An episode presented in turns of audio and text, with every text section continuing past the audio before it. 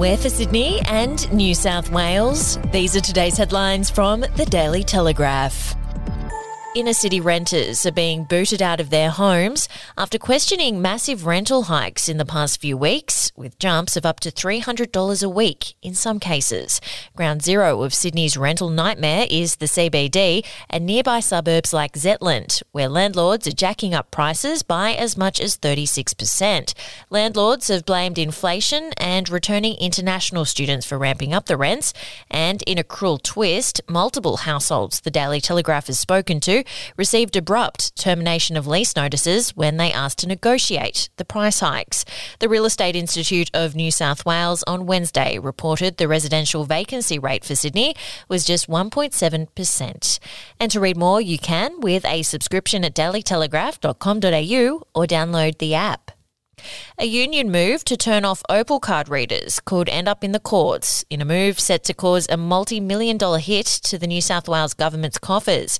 The Rail, Tram and Bus Union has now established a hotline to tell members how to turn off the card readers. Transport authorities said late on Wednesday they would write to the RTBU urging them to dump their plans, set to begin on September 21. A Transport for New South Wales spokeswoman said the body doesn't consider this ban to be or lawful action and is seeking legal advice while seeking a withdrawal of the action. We'll be back after this. News doesn't have to be boring. The Brits have given Prince Harry a new nickname after yet another tell all interview. Oh, God, is it the Ginger Whinger?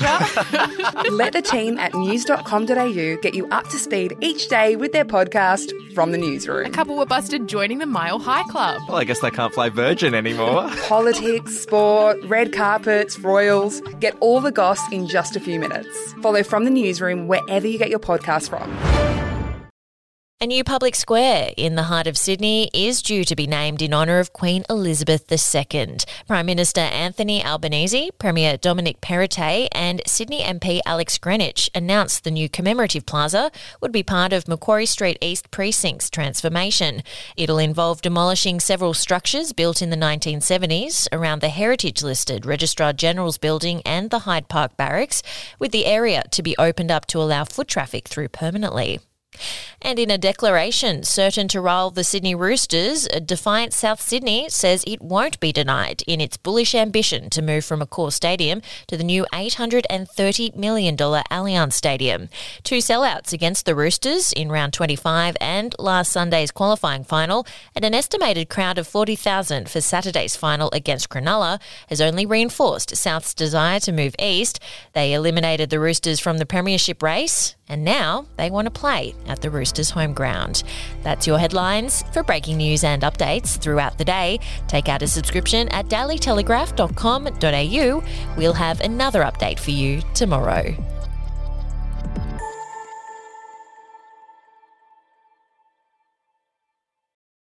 Australian history is full of colourful but forgotten characters, from alleyway gangsters to Cold War spies and eccentric entrepreneurs. There are hundreds of incredible stories of adventurous Aussies that never make it into our history books. Each week, I talk to some of the country's greatest history authors, sleuths, and yarn spinners to uncover the untold stories of some of our most interesting and offbeat ancestors. The show, in black and white, can be found wherever you get your podcasts.